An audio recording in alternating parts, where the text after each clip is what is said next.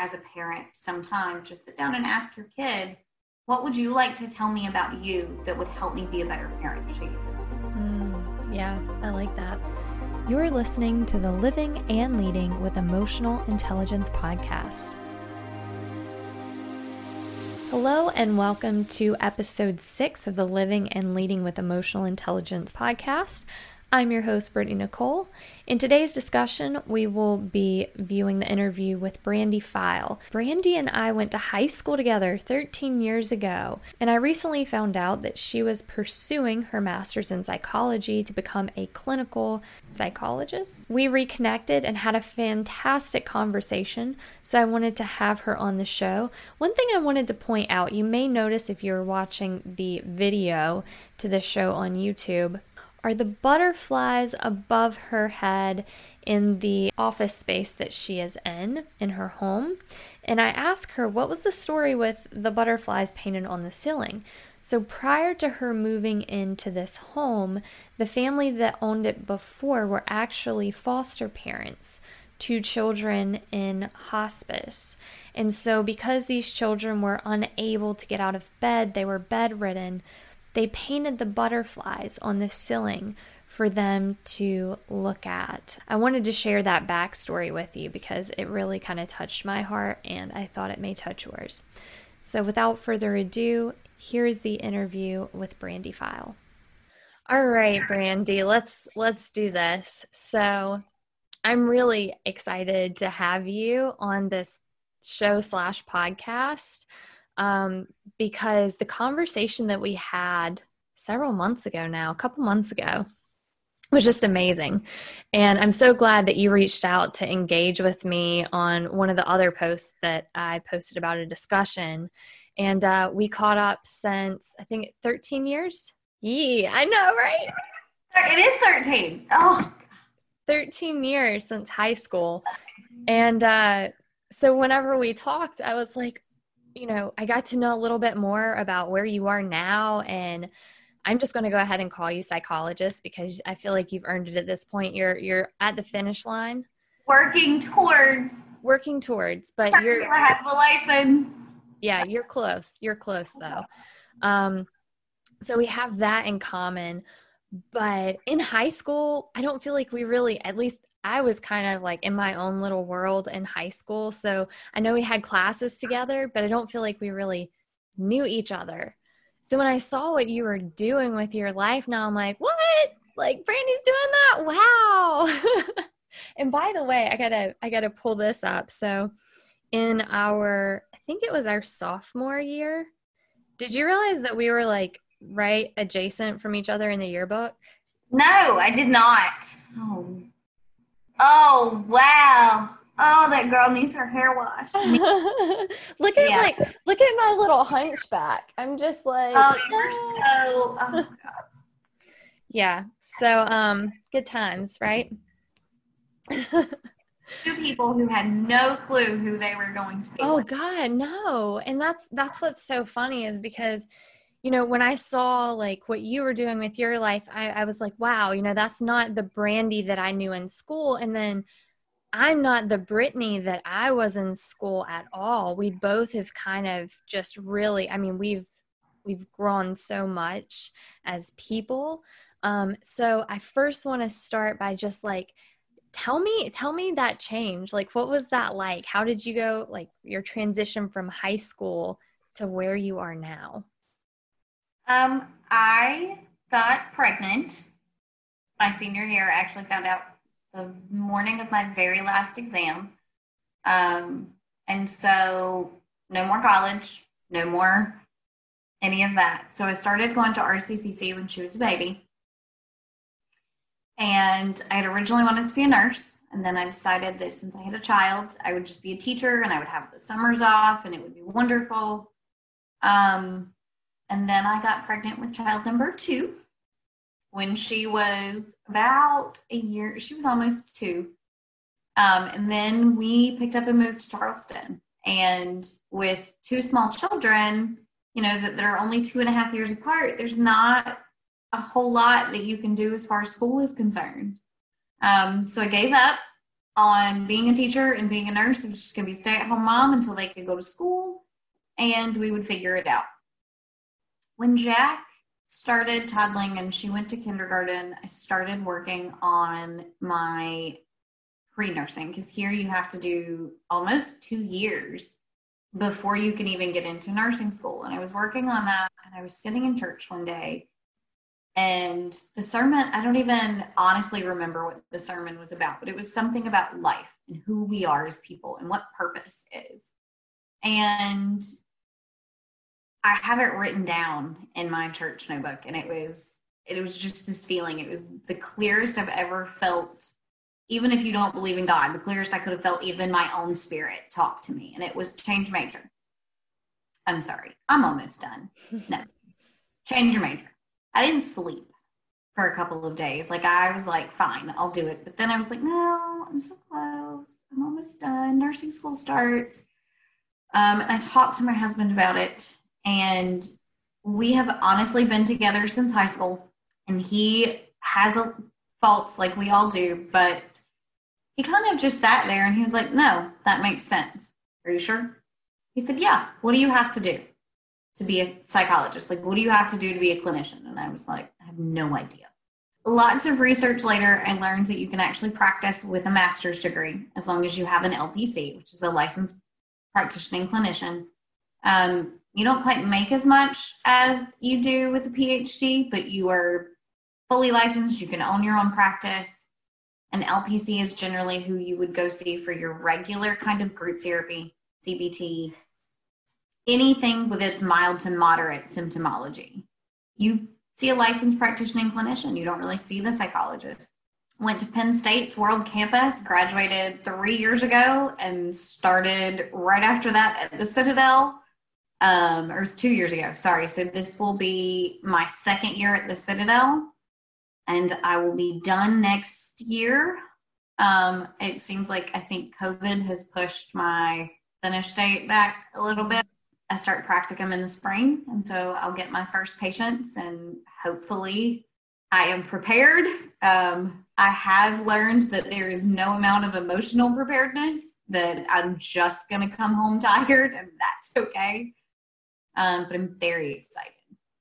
I mean, I think that's the way it is for any professional service provider when you're working with people because what we do, our mission, our passion is to help others and so that we put a lot of pressure on ourselves oh, yeah. to ensure that that we are doing the best that we can because we hold ourselves responsible right even though it's up to them to kind of change their life we're that resource for them so i think just the conversations that we've had which have just been a few but i think you're going to do phenomenal there are moments along your career path where outside of doubt, you have these these very clear moments of like, no, I'm gonna be good at this.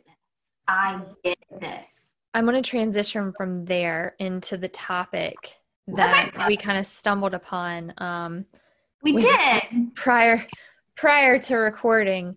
So as I told you earlier, you know, I started this new business called Generation EQ now in addition to Catalyst for Change.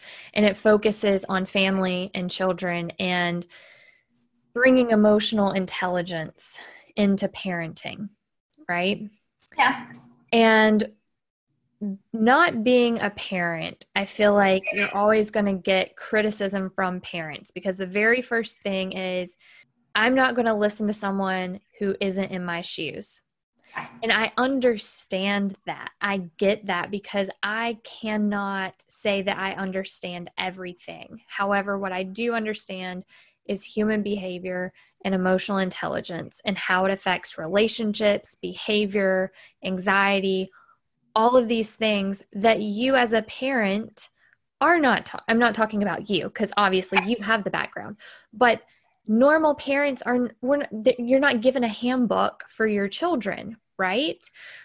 And if being a parent made you an expert about parenting or child development, then why are there so many parents that are neglecting their kids or there's abuse or there's discord in the family or and I'm not saying that's the majority, right? But there's always things, not just as parents, but as people like myself, that I can do better in life by applying these things. Do I get it right all the time in my day to day life and in relationships? No, nobody does.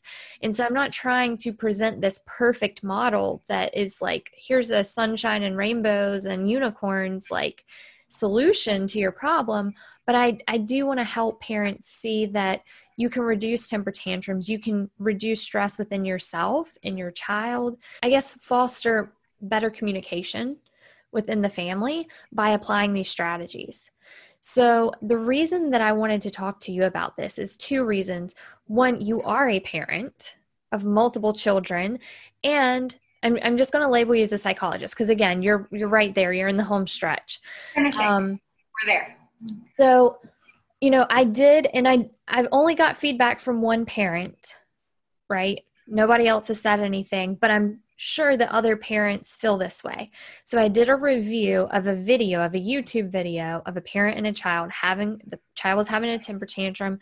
The parent was uh, recording it. And I did an analysis of my observation of those four minutes. And I stated, all I'm observing is what I see. I don't know the situation before or after. I'm not judging the parent. I don't know the kid or the parent. As a parent, but also having a background in psychology, do you feel that someone in my position is unable to assess and provide useful techniques? And and how should i approach that so parents aren't so defensive about it? Because i you know i have their interest in mind right? I have other people in class with me all the time who are not parents. And one of the things that your general master's degree or even your doctoral student in psychology learns is how to help parents be better parents. And they are expected to walk into that clinical space and teach parent how to be a parent when they don't have children. So I don't think you have to be a parent to know how to effectively communicate with another human being. And all a child is, is a smaller human being. And I think that's what you're encouraging people to do is to be better at communicating their wants, their needs, and to validate the wants and needs of other people. Exactly. And that doesn't make me a bad parent if I don't do that all day, every day, because promise I don't validate and hear all day, every day. But we as parents sometimes do get a little iffy because it feels like a personal attack instead of, hey, this can help you be. I mean, because it would help, your advice would help the woman in her marriage, in her friendships, in her relationships with parents. Learning better communication and how to advocate for yourself appropriately is not a bad thing. It's just help. And I don't think parents especially like to hear that they're doing something wrong. Yeah. You know, one thing she mentioned, because her and I knew each other way back in the day. We used to work together. And I was not the Brittany that I am now back then. Hmm. And I don't think she thinks I am. Like I think she understands that I'm I'm different, right? I have credentials now, but I do believe that many parents see that and it goes back to what we were talking about before deletion and distortion. You see what you want to see, you hear what you want to hear. And although I said I'm not judging the parent, I don't know the parent, I don't know what happened before or after, all I'm doing is providing some information. They dismissed that and went straight to you have no right to talk about this because you are not a parent, you're not an expert in this field. And I empathize with that because you're right, I'm not an expert in parenting per se uh, and I never said I was, but I I think those were the words. I think there was emotions behind that, right? Oh, yeah. And so um, I don't want parents to see what I'm doing and say, "Well, you have no right to do this." And all I'm trying to say is, I want to help you. I'm trying to help you as a parent have a better connection and relationship with your child. Because look around you right now. And I'm I'm not talking to just I'm talking to everybody. Like look around and see all of the human discord and misunderstandings and poor communication and poor relationships. And a lot of that stems from how we were raised. I know it stemmed from how I was raised. And we model those same behaviors that we were taught as we become parents. And because it's the norm in our society, we don't realize like there are more effective solutions and strategies to this. But the problem and the reason that I stress emotional intelligence is because I think if we just apply strategies all day long, whenever we are mentally exhausted and whenever um, we're depleted on energy, we're not going to have the tolerance for things like that. And so emotional intelligence kind of helps us mentally process, be aware, and self regulate. So I want you, because this interview is about you, not me, but I want you to kind of talk about, you know, your experience with, you know, learning about working with children, having your own children, and what you have tried, um, some techniques that you have applied in parenting that's worked for you, the importance of listening to our kids, the importance of understanding their feelings and teaching them how to understand their feelings so that parents will see what I'm trying to get at, but they're going to hear it from another parent. The first thing, and we were talking about this before we decided to start recording because it is extremely important. I am literally being taught every day how to communicate effectively, how to communicate empathetically, when this when my education is finally finished and I have that big shiny license, I am qualified to do like parent child interaction training and help parents and children do better together. However, many, many times that wonderful piece of information of behavior and behavior modification and I mean, I say behavior modification, and that's an alarm word for a lot of people, but literally effective ways of helping children modify and implement more positive behaviors, I can tell you how to do it all day long. It tends to fall off when I walk in the door because, funnily enough, those people that I gave birth to are people. They are angry, they are sad, they are emotional, they are tired, I am angry, I am sad, I am tired, I am emotional. So you take two potentially volatile human beings and you put them in the same space. They have had an exhausting day, I have had an exhausting day, and I have asked you 17 times to do the dishes. Am I going to respond with emotional intelligence? Probably not. And I only say that because my patience is gone. However, I am raising emotionally intelligent children. So we have this thing in our house to where if you are having a response that's extreme, if you are upset and crying, if you, I have a 12 year old girl. So if you are so emotional you can't speak, go to your room. It's not a punishment. You're not in there because I don't want to see you. You are in there to collect yourself. You are in there to collect your thoughts. And then when you're done, you're going to bring them back to me and we're going to try to figure them out together. I also give my children the respect of apologizing when I overreact or when I yell or when I handle the situation poorly because I am human too. And I cannot expect them to apologize and be accountable for their behavior if I will not accept and apologize and be accountable for my own behaviors. And right. that's kind of the secret to parenting. And I think we forget it is that they are no more perfect than we are. And we sometimes put standards on our children that we won't even live up to ourselves. And and I understand like whether you're a parent or or not. We all have days where our tolerance levels are much lower than normal and we are quick to react versus to think. Um, but I do think it's important for any of us to be armed with techniques and strategies. And I think that when it goes a little bit deeper into compassion and understanding, then it's much easier to apply those uh, strategies and techniques. But that takes so much time, right? Like that's a mindset shift. Well, one of the best things I could ever tell someone, and you're talking about techniques, one of the best things a parent can ever do is have an actual plan. If this behavior occurs, this is my response.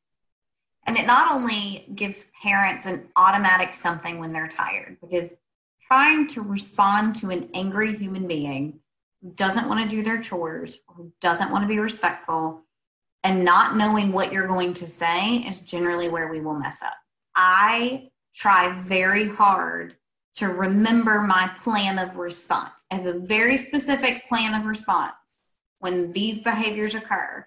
And like I said, for my preteen daughter, it's go to your room and collect yourself. Your attitude is inhibiting any type of communication right now. I have to be the parent and you get to just stop talking. Because as a parent, there is an end. There is a no. I am in charge. You cannot communicate effectively with me right now. You're not telling me what you need. You're not telling me what you want. You're not telling me how you feel. Go be by yourself. 30 minutes later, she came down and we had a wonderful discussion about what had made her angry two days ago. So, the thing that you said there is like, you're not you're not talking about how you feel you're not talking about what happened you're not giving me anything but what about when the the child is and the parent is dismissing those because again the video that i was reviewing the kids screaming but this the kids screaming listen mommy listen listen mommy listen although the behavior is not what most parents would consider appropriate they would say it's ridiculous you're acting ridiculous they're not addressing the feelings and i think that that is so important because we've got to honor their feelings. Even if we think that it is ridiculous, they're having these intense emotions. Exactly. For some reason. And if they're not willing to talk about it, that's one thing. But if they're saying, listen, listen, I want to talk to you, then that's where I feel like as a parent, and again, I'm not a parent, but I feel like as a parent, I would say, okay, they want to talk. I've got to kind of let my ego be put on the shelf for a second because I want to go send them to the room or I want to quote unquote punish them, but they're wanting to talk. If they're willing to talk, should I not take the time to let them talk, right? We should. I'm also going to say, and not and necessarily in this video, but in teaching boundary within my own home, I have taught my children that just because you are also ready to communicate with me does not mean I am in the space to hear you. And even if you are so upset that you can't listen to all of it in that moment, you can find a way to say, I hear that you need to speak to me. Yeah. I am not, I would like time to calm down. Let's separate and we will come back to this when we can sit at the table and talk. I love that. No, I love that because, like you said, you may not be ready. The parent may not be in the right state of mind. And they may say something that they shouldn't say. Or again, like you said, they may not hear them, like truly hear them. So, yeah, I love that. But it's that communication, right? Mm-hmm. It's the communication that's there.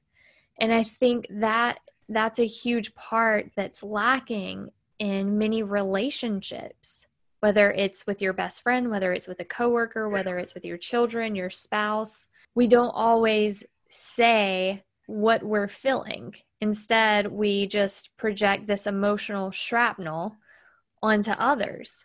And then, you know, they didn't do it. And chances are, especially with children, that temper tantrum, it was coming for a while. And outside of very small children, and I say that because small children will react to the drop of a hat. That's just who they are. But when you start getting older children, and especially preteen, what's wrong in this second, what happened right before it is probably not the whole story. There were probably 15 other things that went wrong in your child's day or in your child's week, and you missed them because you're not omniscient and you can't know everything. But everything that's getting piled on you is the response to everything they've been carrying. And it is exhausting. It's no different than you having a terrible week at work and you vomiting all over your husband because he didn't do the dishes when he said he was going to do the dishes. Not any different than we are. They actually just have less control. And I love what you said before. and I can't remember if this was pre recorded or whether that, or pre-recording or in the recording at the beginning, but you were saying no one likes to not be in control, whether you're a kid or you're an adult. And we can see that in our society today when we're told to do something, there's a lot of pushback versus if we're asked to do something. I remember being a kid, like I don't know how far back you remember, but I remember being a kid and not treated with respect and seen as less than. And granted, you don't have experience like some adults have. You don't have the wis- wisdom that adults have, but that doesn't mean that you shouldn't get the respect of being, like you said, a human being. I think a lot of people overlook that with children and they don't validate their needs and their feelings. They think you have no clue. You think you're upset now, you have no clue what it's like. But in that moment, that is their reality. And a lot of people like to say that children just don't know how bad things are. And we'll play a scenario. If I try to make my child eat Brussels sprouts when they're five, there's probably going to be a temper tantrum at some point. Or you're in Walmart and you're in the checkout line and your three year old wants candy and you say no, chances are this situation ends with them in the floor screaming and you embarrassed. And we think that's ridiculous and we think that makes them inappropriate. This country right now is at war over whether to wear a face mask in a store. And people are literally angry and screaming at people. And I'm not going to go on the for or not for. I am just talking about human reaction of 20, 30, 40, 50, and 60 year olds who are screaming at employees in front of stores because they're getting told to do something they don't want to do. Right you are not acting any different than that three year old you tell to control their response. Yeah. absolutely no idea what these feelings really are. Like, you have to, you literally have to teach children to recognize their emotions and you have to teach them the slight differences. Anger and frustration are two different things. Feeling uncomfortable is still different than feeling anxious. There are levels, there are Mm-hmm. No idea what this it's is. very broad spectrum. They just know everything is going wrong and they want to yell about it. Yeah. I don't know an adult human that walks into work and their boss says no to, and they don't feel some giant angry reaction to being told no. Why right. do you expect a toddler or an elementary school kid or even a teenager to have a better reaction than you as an adult. Right. And how do you teach people? I keep going back to emotional intelligence, but if you do not have that awareness and how to regulate your own emotions, how do you teach that? Because if you tell them now i know you said you tell your children to go to their room and think about it but i'm i'm going to assume based on your background that you've taught them how to process that emotion not just go yes. think about it. So we we talked to both of them and they're one of them is 12 and a half and the other is almost 10 and so the recognition of what's actually happening in them is very different. They are also male and female. So we do occasionally interact with the world differently just based on that. He is also he has adhd and he's autistic. So recognizing emotions and what created that emotion or what triggered that response, very difficult for him.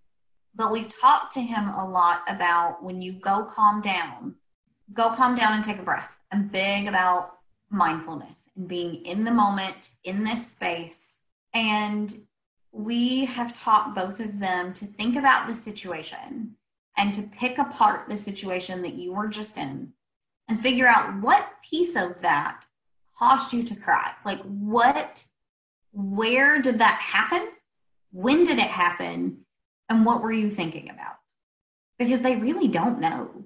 Like, they, when you ask a preteen girl why she's crying and she says, I don't know, it is literally the most infuriating response to hear as a parent. It's absolutely true. They have no idea. None. Because they don't have the ability to separate themselves from the situation that's been occurring. And a lot of times, like I said before, what ticked it off this moment is not all of it.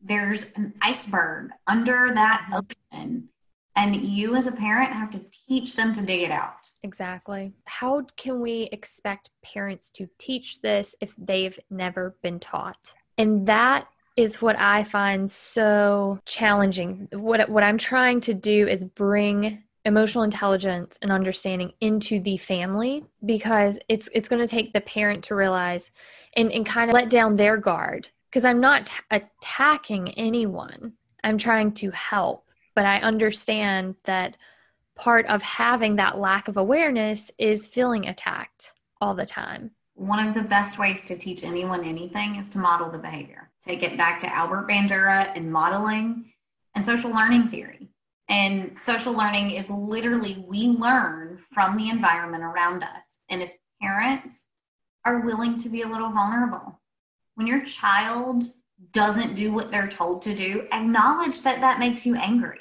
because it does.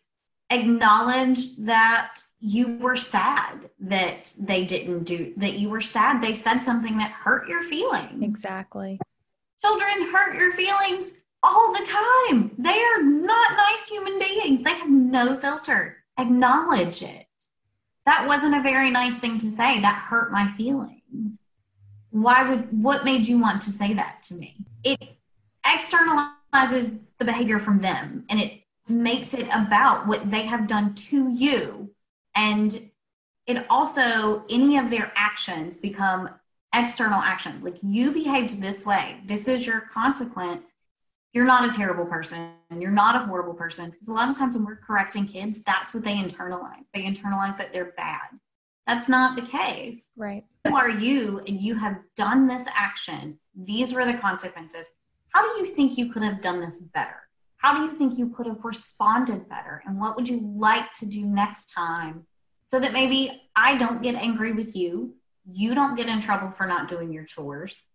How can we do this better. And it's a team effort. This child raising thing, I don't know why we ever made them feel like they weren't a part of the process. Because I remember being the child in the room and feeling like my voice didn't matter. Yeah. And I remember feeling helpless. I want my children to trust me to pick them up in the middle of the night when they are in trouble. You don't create children or you don't create teenagers and young adults that do that without creating a five year old that's willing to come tell you they spilled their milk without getting yelled at. Right. It we have to, if you'd like to teach parents about emotional intelligence, lay out those scenarios of if we overreact about these things now, how do we create adults that trust us? How do we create preteens that trust us? I need a preteen that comes to me and tells me this boy is making me uncomfortable. I need a teenager that says, Mom, I'm sorry, I'm drunk. It's 2 a.m. Please come get me. I don't build that when they're 15. I build that when they're three. Yes. Yes. Yeah. And going back to like you said it's it starts at an early age and if we're not listening and i say we're because one day i am going to be a parent you know it's in the, the near future if we're not listening to them when they're toddlers and we condition them because essentially that's what we're doing if yeah. i do this they're going to react this way and this is the result. I'm going to get in trouble and i'm going to get punished. So i'm just going to like behave however i want and try not to get caught or not talk to mom or dad or whoever the caregiver is. Not only is that like again as a teenager, but we see that as adults in our work environment, not taking responsibility for things because we don't want to get in trouble. We have managers that micromanage because of their personal insecurities. We have people that push their authority on others and put other people down because they felt like they were suppressed. And that that is a way to build themselves up, right? so like you said you're you're not just creating like this little child that stays in your bubble you're creating an adult that goes out into the workforce that gets married that has their own kids and what are you creating if you don't create a safe loving understanding and mindful environment I also think that when parents hear that, when they hear validate your child's feelings or when they hear talk about it, they feel like that means there's no accountability you can actually teach a child accountability without yes. screaming and yelling. And yes. you because because the consequence, there are consequences for everything that we do good, bad, ugly, nice, doesn't matter. There are consequences for our behaviors. The consequences is not the consequence is not me yelling at you. Right. That's my reaction. That's not the consequence of your behavior. The consequence to stealing a candy bar is like or stealing something as an adult is that you go to jail. The consequence for you not doing your chores, you don't get your video game time. It's not it is a known in my house that if you do not meet your expectations, you do not get the rewards that come with doing those things. That's a direct consequence of your action. It doesn't change, it doesn't falter. There are times where my response is different. There are times where I find grace because my child goes, Mom, I'm really sorry. I forgot. I will go do it. Um, and there's acknowledgement. And I will always, always, always reward acknowledgement. Doesn't mean you get out of the consequences, but I do explain to them in this moment, I appreciate you taking responsibility and I appreciate you understanding what you did wrong and how you can fix it. And this time, I'm going to waive the consequence. Let's do the dishes together. I think that's really important because you're teaching them that it's their choices in life that get them to where they are that result in those mm-hmm. consequences because so many kids are like you're the bad guy you made me no i did you made this choice i did right? not do this to you, you right. to yourself. Right. But we we have to explain that better because i think we're teaching them to be defensive as well right? Because we we do have that power struggle. When we're arguing with them like when we're yelling back and forth we're saying all right this is like a battle between us. Let's see who's going to win. And like you were saying before this isn't a battle. I'm the adult here. But at the same time if you are the adult we need to also act like the adult. Well and i my husband is a loud human being. He shouts. The marine corps just that's how it is. But he and I talked about it a couple of years ago, and I pointed out to him that if they are throwing a temper tantrum and you are yelling at them, you have lost. They lost automatically when they decided to respond inappropriately. That's fine. But you are an adult and you are telling them to control themselves as you are yelling at them. You lost and they won. I'm sorry. You really have. The minute I start yelling, I lost all control of the situation. I lost all ability to, and it sounds terrible, but I lose any credibility of calling you out your behavior while I am exhibiting terrible behavior. It's funny that you say that because if you've noticed, and, and granted, again, I don't have kids, but I have been around kids. I used to be an in house nanny for a while. And I think it's funny because parents that have these quote unquote unruly children that never listen, oddly enough, listen to a stranger. Why do you think that is? Because they know how to push mom and dad's buttons. They know where the boundary is. Mom and dad have conditioned them to yell because if they say it once in a calm voice and they don't listen, say it twice, they know that okay i can get away with whatever up until this point once they start yelling i know that i'm done mm-hmm. right but when they meet a stranger oftentimes that kid is more cautious because they don't know the limits of this stranger. And and parents used to say to me when i would watch kids and when i was a, a nanny like they're so well behaved around you. Why don't they act that way with me? Because they don't know my limits and then whenever they find out my limits it doesn't go as far as yours. They don't get away with the same stuff with me you know? Well and i i have a parenting phrase that i like to use because i don't like to say you're being bad. Um you're being bad is a personalization of a behavior a behavior is one thing a person is a different thing my child is not bad my child is exhibiting poor behaviors right doesn't make my child bad. I like to say, this is not how we are going to behave. I say it to toddlers. I say it, I say it to the toddlers that are in my life. Um, and there are a few toddlers. There's one in particular, and I love her spirit. She and I share the same spirit. Her response when you tell her no, or when she was like two and three, was I, when when she didn't want to do something, she would lay on the floor and say, "I don't want to." Yes, absolutely. That's me as an adult. I don't want to. But my favorite thing to say to a very stubborn child is literally, "This is not how we're going to behave." There's no room for argument there's no i have now set the expectation of this is where you're going to behave. And a lot of them kind of just look at you like huh? I don't like i don't know what to say. You didn't tell me no.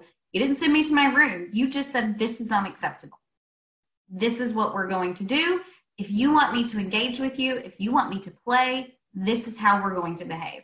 No idea how often that works. And it's it works with people as adults because all you're doing when you say this is not what we are going to do is you are setting your limit for behavior as a human being. This is my boundary. If you would like to engage with me, you would like me to play on the swings with me, then you're not going to kick me.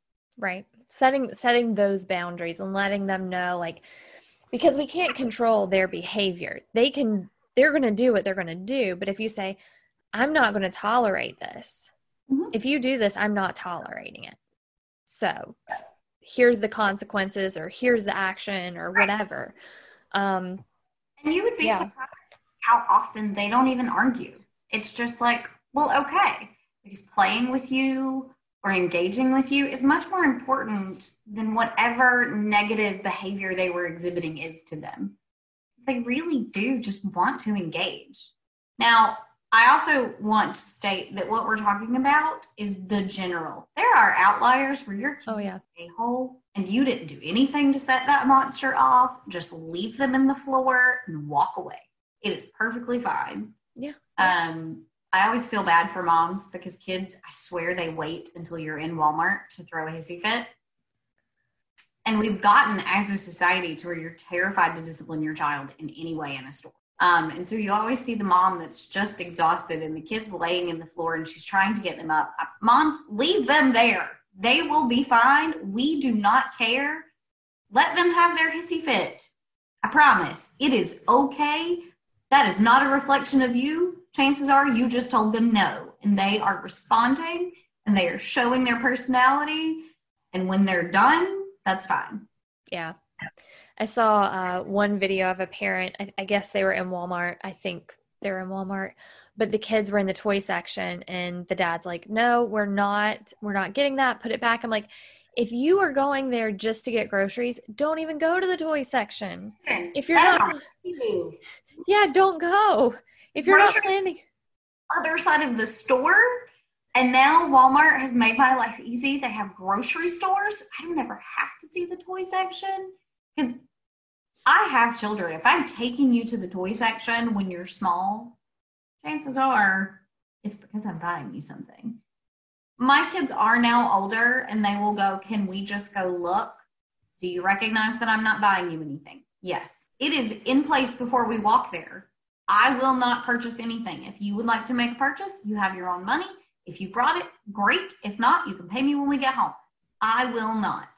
I am very, very big on I will not, I will not do this. This is not what I am going to put up with because those are my boundaries. Right.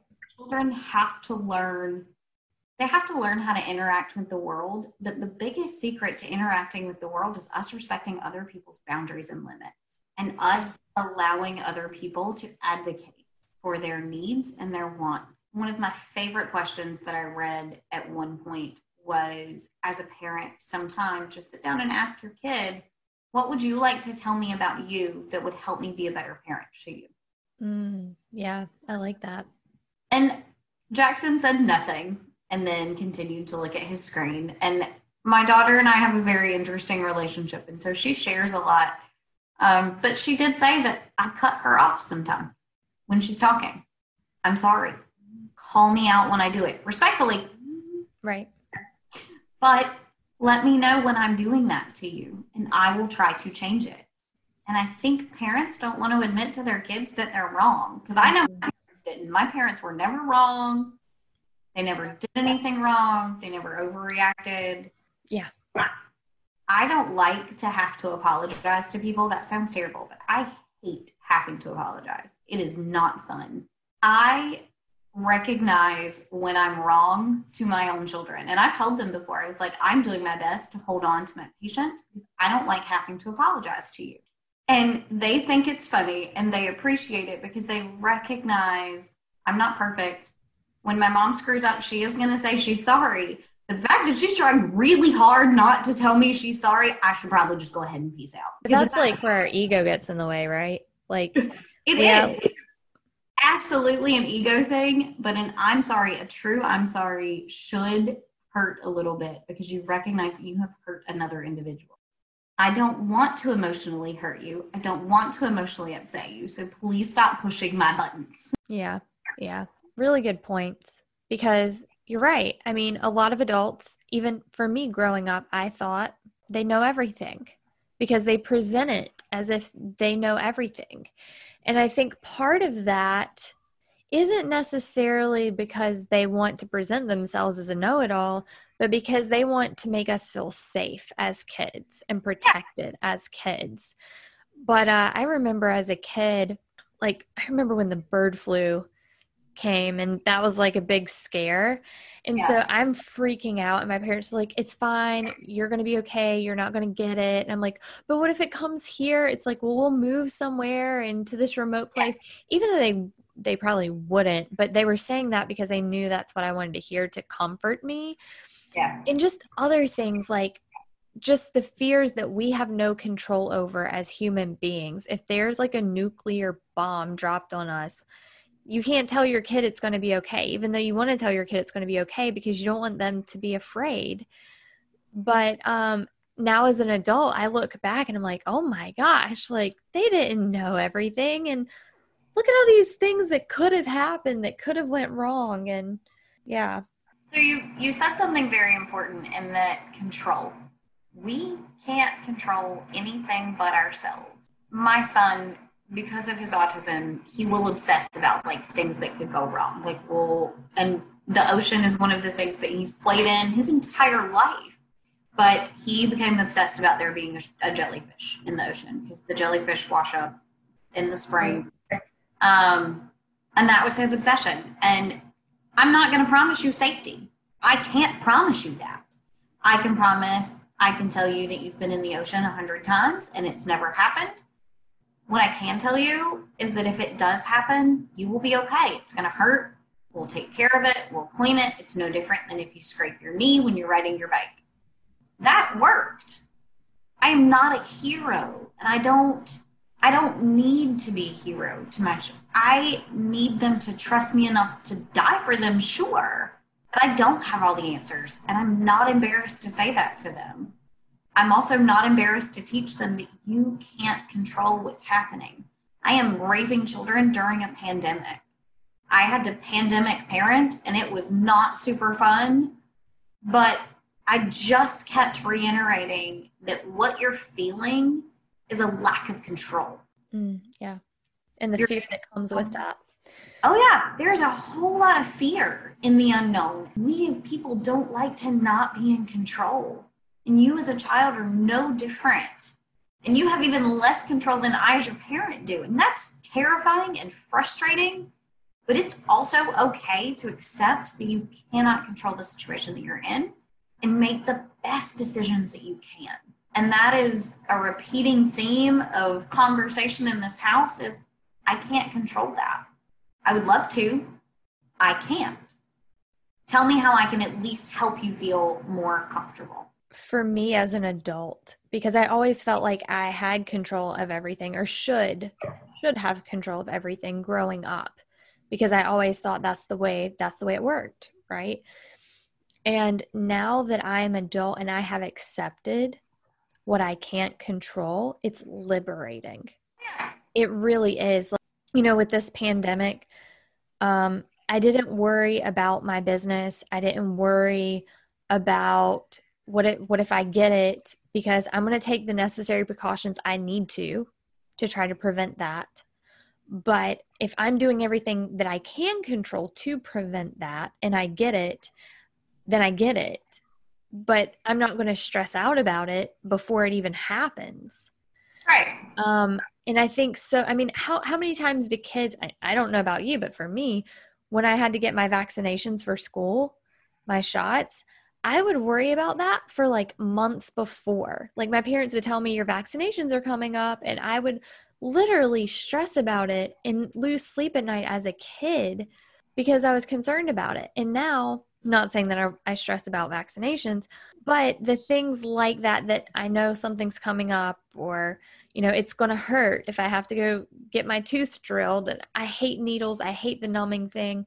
But instead of thinking about it, it, I just wait till it gets there and then it happens. And it's like, it's, it's not even that bad. Whenever the anxiety that comes with it and the worry is worse sometimes than the actual thing you're worried about.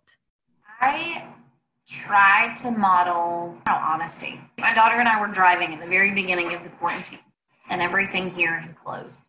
And I remember being in the front seat of my car. And we were driving through this city called Summerville. It's outside of Charleston. It's actually a fairly big city. It's fairly big. It's like Concord. Um, and we were driving down Main Street, and it normally takes me, I think the Walmart is like four, the super center is like four miles from my house. It can take me 20 minutes to get there. It's ridiculous. We were driving through, we didn't have to stop. There was no traffic, and it's quiet. It is creepy quiet. And I remember looking in the rearview mirror, and my daughter just has this look on her face. She's confused and she's scared, and I can see it. And I remember recognizing that just not right feeling.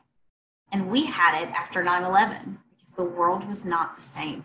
We didn't, I don't know about you, but I didn't quite grasp the greatness of what was about to happen. I mean, I don't think a lot of us realized we'd be at war for a decade, but we knew the world was not the same we weren't nearly as safe as we thought we were. And I saw that look and I had her walk it out for me. And I had her, she goes, I just feel wrong this is just odd. And she was like, I don't feel okay. And I was like, the world's different, isn't it? She said, yes, but I don't understand. It's like you just took a step into adulthood where you realize you can't control the situation. And the world right now feels unsafe.